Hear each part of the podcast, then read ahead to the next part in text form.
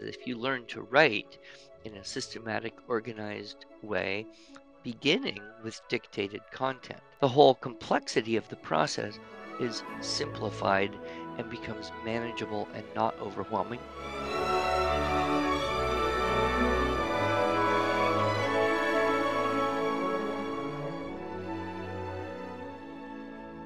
Hello, and welcome to the Arts of Language podcast with Andrew Pudewa, founder of the Institute for Excellence in Writing, or as many like to say, IEW.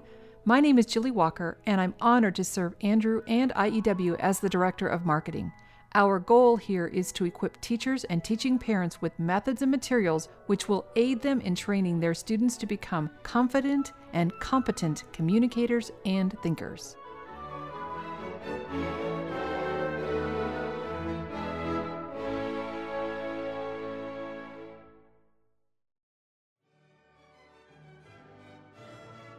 Hi everyone, as you may have heard, this week we're switching it up a bit and are playing for you the audio portion of one of our IEW webinars. Today's episode is part two of that webinar, so if it sounds a bit like you're jumping into the middle of a conversation, well, it's because you are. And like we do for each podcast recording, we'll post any links or websites mentioned at iew.com slash podcast. Enjoy!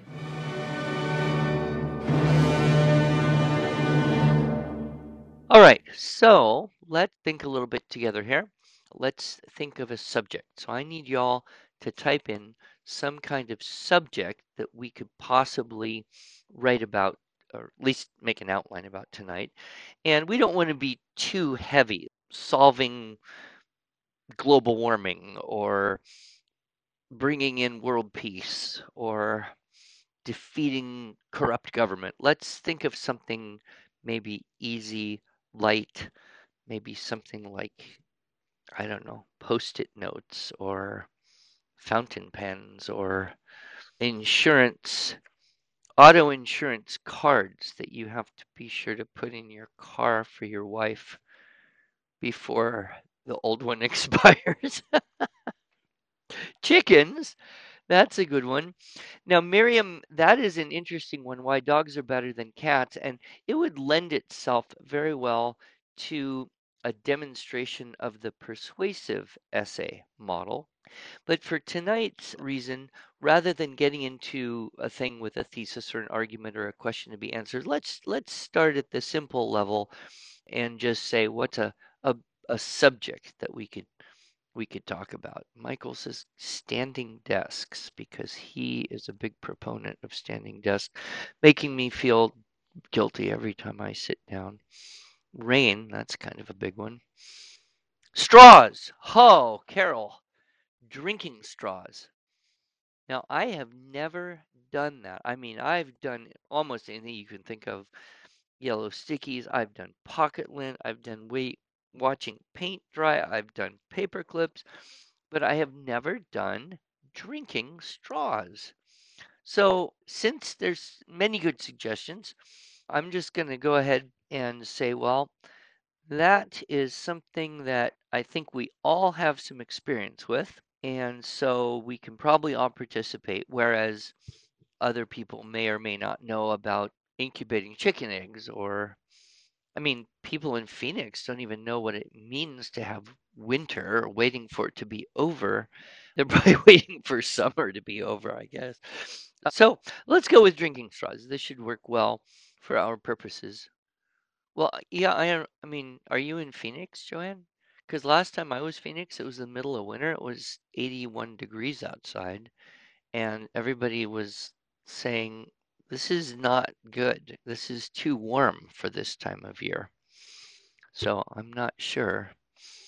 I'm curious now to find out where, where you actually are. You slept in a snow fort last week at the family of six. Well, you're definitely not in Phoenix. All right. Drinking straws. Okay, so now the next step we have to list potential topics. So, what are some things about aspects of or topics pertaining to drinking straws. This thinking skill is often called division and included as one of the common topics of Aristotle in terms of how do you think about various things in various ways? So this is the first one, and really this is the door through which you must pass. If you if you can do this, everything else becomes easier. If not, you're kind of dead in the water. Okay, Michelle has got us. We've got paper or plastic. So that's a good topic to start with. Bendable. Ooh, like the little accordion thingies. Bendable straws. Ah, yeah, for spitballs. That kind of gets us into uses for straws because there's there's probably the normal uses and the not so normal uses. Uh, spoon straws for smoothies, right? Something like that. All right, there's you're, you're kind of all giving me types, a little more general of just things about them. Colors, there you go. Colors. I love how Joanne's Canadian spelling came through there, being from near Toronto or Detroit. The beautiful British OU. Love that.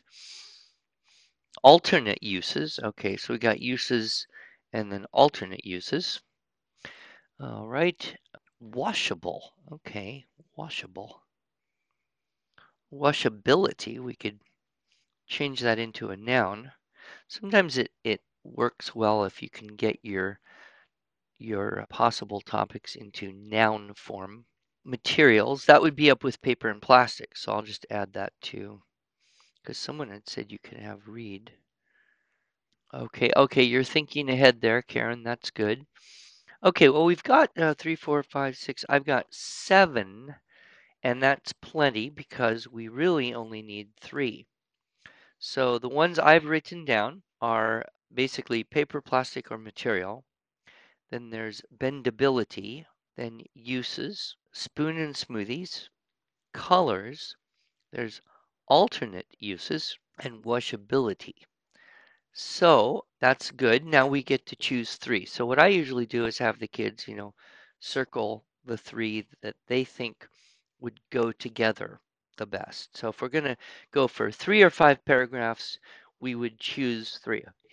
If we were going for only two paragraphs, we would only choose two. So I'm guessing you're all going to want to buy, for sure have alternate uses. I guess uses, non-alternate uses, there, there could still be a good number of those. Maybe we could put bendable and spoon, we could put that together and call it variations. Maybe that would, variations on straws. And then I guess material probably has to go.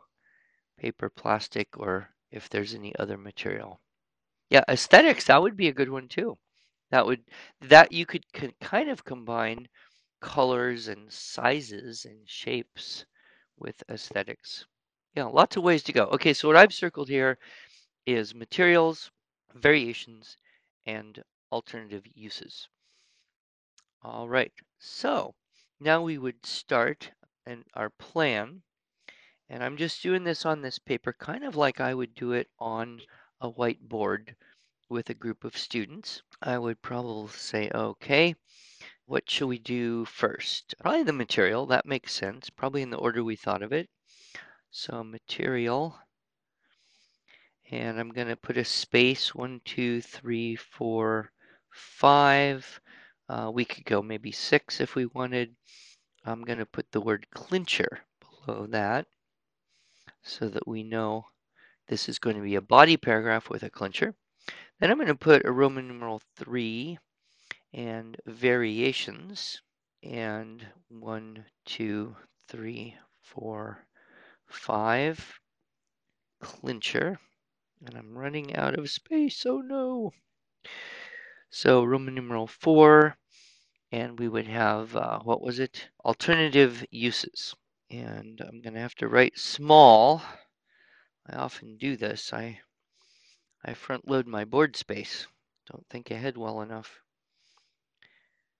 Okay, so I'll have to squeeze a 5 and a 6 maybe over on the side. But it'll all come out in the wash. All right, now y'all help me here because the next thing to do, uh, oh, we've chosen the number needed And so we want to outline each of the topics by asking the questions. So, no, Gretchen, here's what's happening.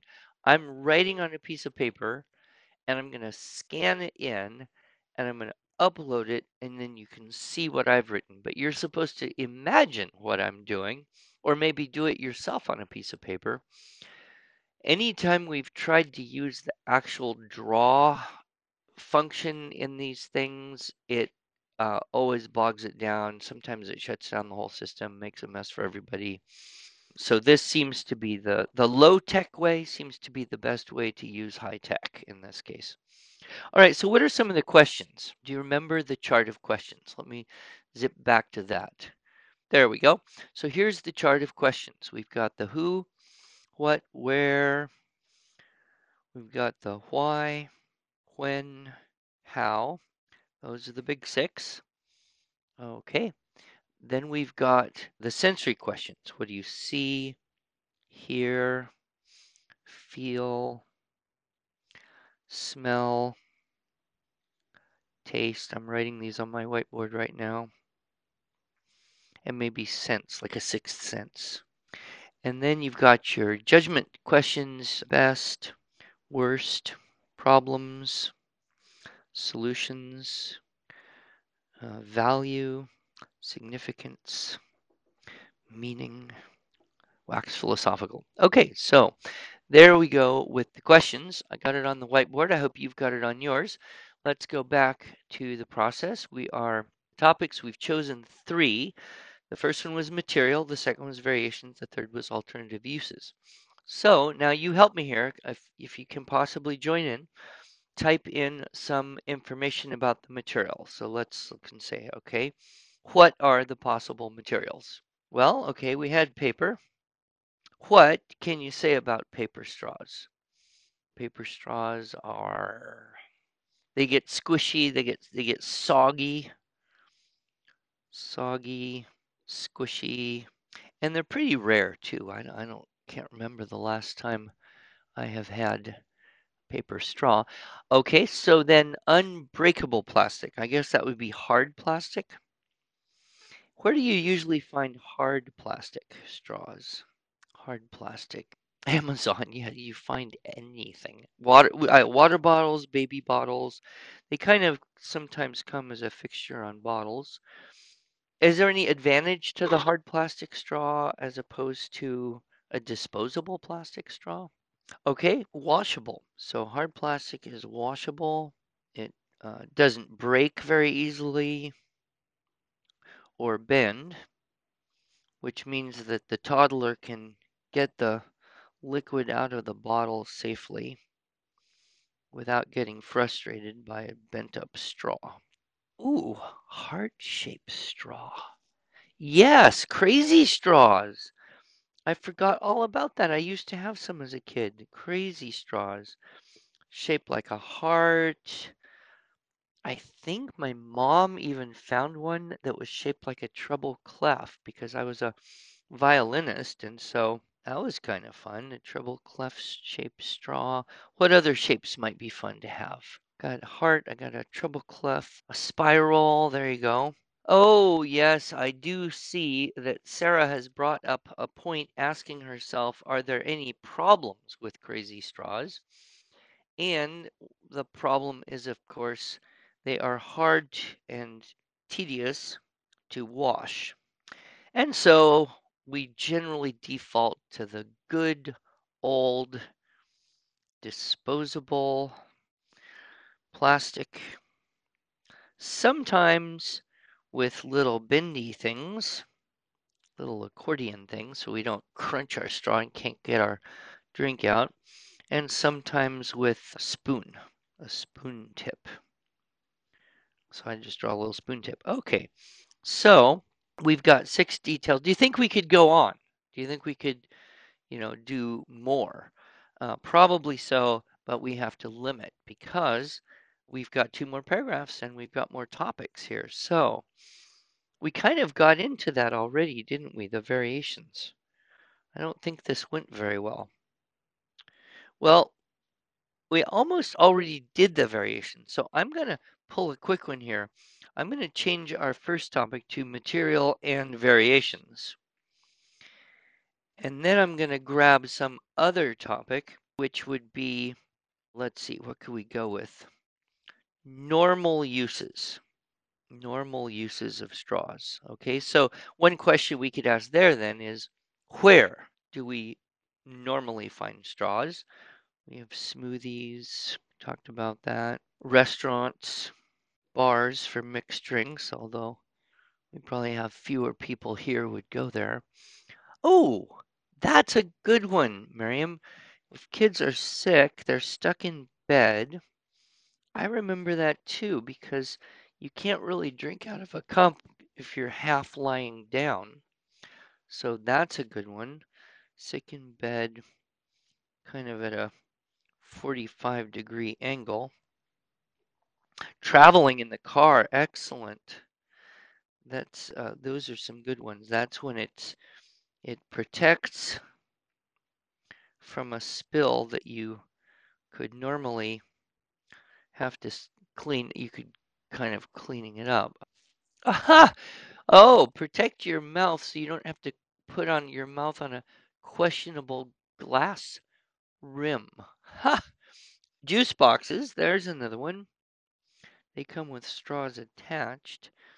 And I tell you, there's a real problem if your straw gets disconnected from your juice box. Because if you lose it, you're never going to get the juice out without making horrific mess. It's going to drip all over your face and down your neck and into your collar, and you're going to be just miserable and frustrated. Okay, well, I think we can go with that.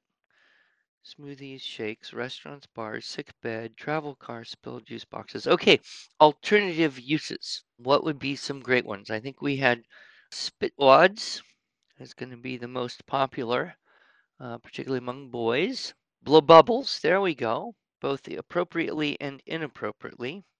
Blowing paint. Oh, paint, paint. Yes, you can do art and you can blow the paint around in circles. I might actually be good at that because I'm really full of hot air. Ah, science experiments. Science experiment. What kind? Elaborate just a little bit there, Carol. What kind of science experiments would best go? Cartesian divers. I'm not, not quite sure. I'm glad you know what that is. Okay, chemical reaction. Okay, oh, building stuff. So there's structures. You can build structures. You can make, you can fold into bracelets. Yeah, there you go. Maybe you could even hide under the stream, breathing through the stream, cut up into beads. Ah, catapult. She's got boys. Oh, too much richness, too much richness. All right. So we got a whole lot of options here. So give me a second here. Clean the sink? How do you clean the sink? Oh, sorry, you have girls, but they like to, they would do catapults too. That's great. One thing that I often find that people discover is when you first start this process, you're kind of thinking, how in the world are you going to write, you know, five paragraphs about straws or toothpicks or paper clips or pocket lint? Okay, there we go. So that's kind of what my whiteboards would have looked like. Probably the, the top half would have been the first part of the process, and then I would have erased that and I would have tried to create the bottom half with the outline of the body paragraphs on one side and then the outline uh, or the uh, question words on the other so that they are right present. You want those question words to be just on the tip of the tongue, tip of the brain of the students. So hopefully you all had that in your mind, or maybe you were following along on a piece of paper. But you know, once you've got this done, man, the rest of it's just like fun. You just play with it, and you you don't have to obey facts. You can if you're into decorations at all, you can go crazy, you know, with some of the you know, similes and alliteration and, you know, the fun stuff that you may or may not have got to yet this year, but you certainly will next year. So I'm going to take that down now and stop sharing and just keep going here, write the body paragraphs, and then we would create the keyword outline and write the conclusion and write the introduction.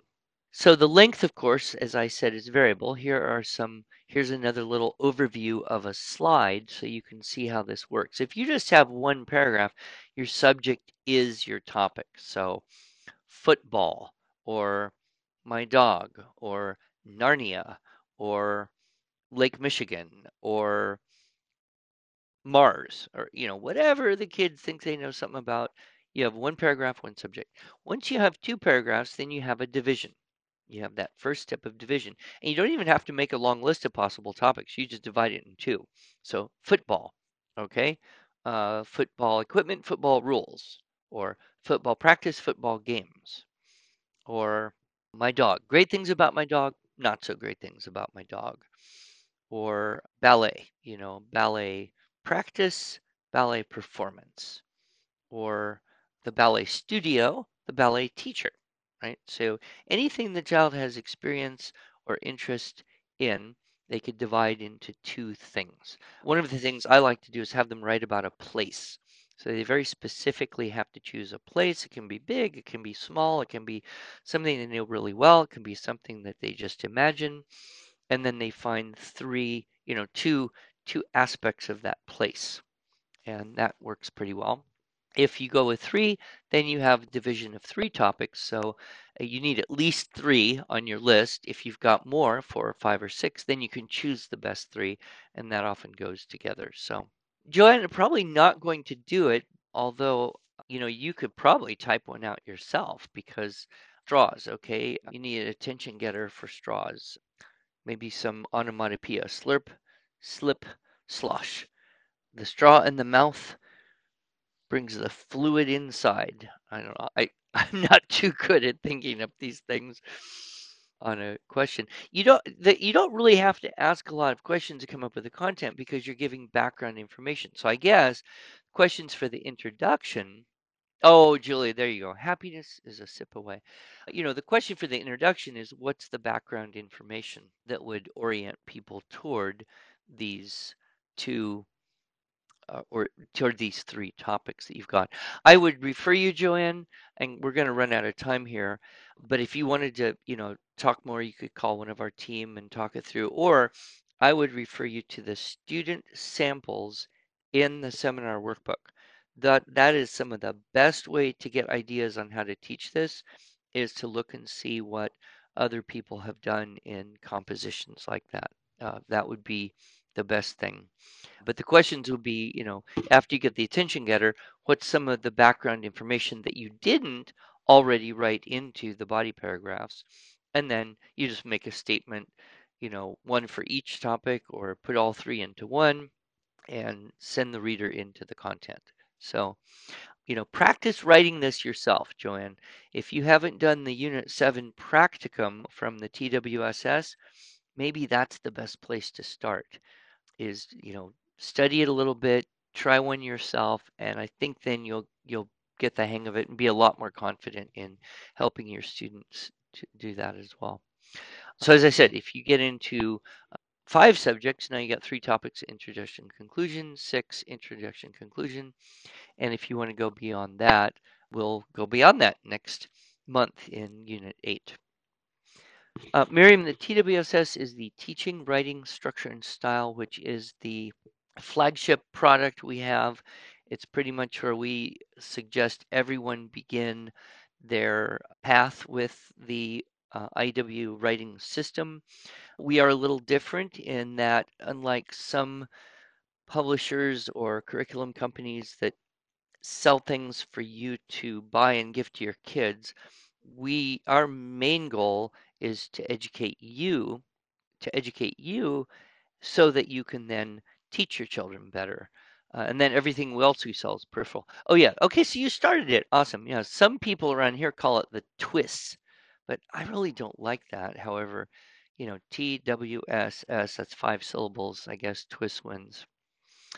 Okay, a couple announcements here, and and we'll wrap it up in a few minutes. This is our, uh, I don't know if we say annual, uh, we would say, I think it's the second time. Julie, is it the second time or third time we've done this? I don't remember. Third. Okay, so I guess it does become annual if you do it a third time. Our uh, writing contest, and we would love to have your students join in. Level A, which is grade three to five, the length target is one to three paragraphs, and the question is how can you help people in your community? The level B, which would be your grade five, six, seven, six to six to eight middle school, basically, the target length would be three to five paragraphs, and that would be what could you do to help people that are hurting because of natural disasters. And then the level C uh, would be a little more sophisticated form of the same possible idea is uh, what can you do to generate community involvement in solving these problems.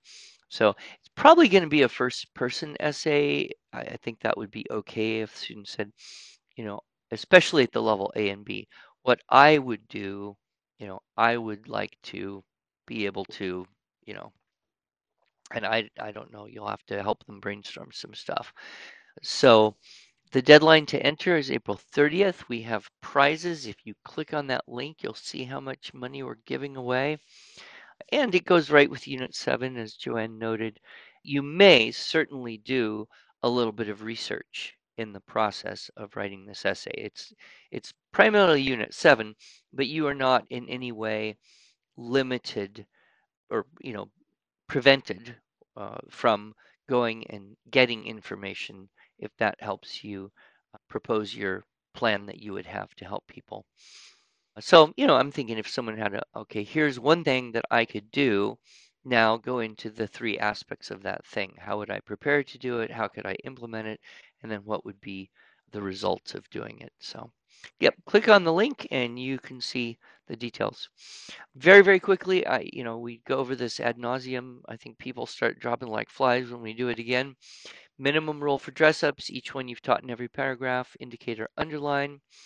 The sentence openers, minimum rule, each one in every paragraph as possible. So, you know, only the ones you've learned. Once you've learned them all, then you would have all of them if you had six sentences in that paragraph. If you had more than six sentences, you would not have more than two of the same in a row. So those are our rules to create and maintain variety. Decorations, once you've learned it, you use it. Once you know them all, you'd have a different one in each paragraph. And you can put those in italics if you're typing, or just write DEC in the margin, which is a little bit clearer uh, and easier. Techniques are dripped in as they become easy. And so, as you saw this little chart before, the speed could differ depending on the age and aptitude of your students. There would be an example of a slower scale. That's probably about the scale that we would be doing with our Group A class. And this might be a much faster scale you could be doing with a second or third year student or advanced high school students or whatnot. Always better to go to err on the side of being too slow than too fast. All right, all that advice, and here you get to have a link to our Magnum Opus magazine. Uh, we have a print issue that is mailed. If you did not get one or want to get some more, you can request some. We'll be happy to send them to you. We will have them at conferences all over the place. And then, of course, you can see the monthly issues on the website. I don't see any more questions. Hope you got our new Magalog with that good looking family. Um, they uh, live right near us here in Tulsa and been super helpful and love IEW. And we also have, of course, the podcasts, of which we are on the hundred and something episode. I don't even know how many there are. The webinars we'll be doing the next one well, Julie, you missed that one because it isn't January 29th, that's for sure. Uh, we are working so hard, and Julie wears so many hats that a typo from her is uh, very easily overlooked. The next one will be, she'll get you the date in just a minute, but about a month from now, and it will be Unit 8, not Unit 6. Then we've got our blogs, we've got our forum, we've got our e newsletter, and the MO. So there you go. Thank you all so very much for joining uh, joining us tonight. And again, if any more questions come up, we have the world's greatest customer service staff. And if they can't answer it, they'll send it on to our 911 team, which is very experienced homeschool moms and teachers. And if they can't answer, they'll kick it up the, the ladder until, uh, worst case scenario, you get another answer from me. But I think you must all be doing great. Keep up the good work. Do not grow weary in doing good. And we'll see you on the road. Oh, I'm going to be, just in case you are anywhere near where I'm going to be, March 8, 9, 10, South Carolina, Greenville, Spartanburg for the GHC. Next week, Fort Worth, Texas, 15, 16, 17 for the GHC. I will be in Langley, British Columbia on March 23rd. So that's a special little trip. Be doing some student workshops in Southern California, Ontario area out there somewhere, not not in LA, but uh, outside. Uh, April 5, 6, 7. And then quickly out to Cincinnati for the Great Homeschool Conference. Wisconsin is back on the map. I'm very excited about this. Their their state has suffered kind of a collapse of the state organization and the conference, and we're trying to, uh, I'm trying to be a part of a team that's revitalizing Wisconsin. And then first weekend in May is uh, Oklahoma, our home home state here. Then you won't see me for a long time because I'm going to go to the Global Home Education Conference in St. Petersburg and Moscow and go straight from Moscow over to Chengdu, China to help some homeschooling expat families who live over there doing some ministry work and whatnot.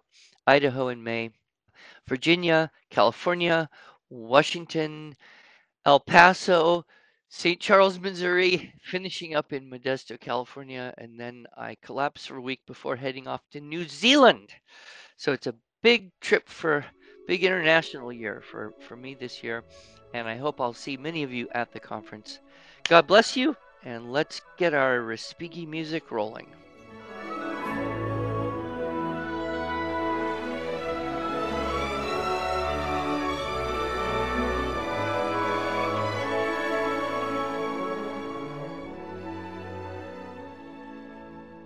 Thanks so much for joining us. If you enjoyed this episode and want to hear more, you can subscribe to this podcast in iTunes or Stitcher or just visit us each week at iew.com slash podcast. Until then, on behalf of Andrew Pudewa and the team at IEW, I thank you for the privilege of allowing us to partner with you on this educational journey toward better listening, speaking, reading, writing, and thinking.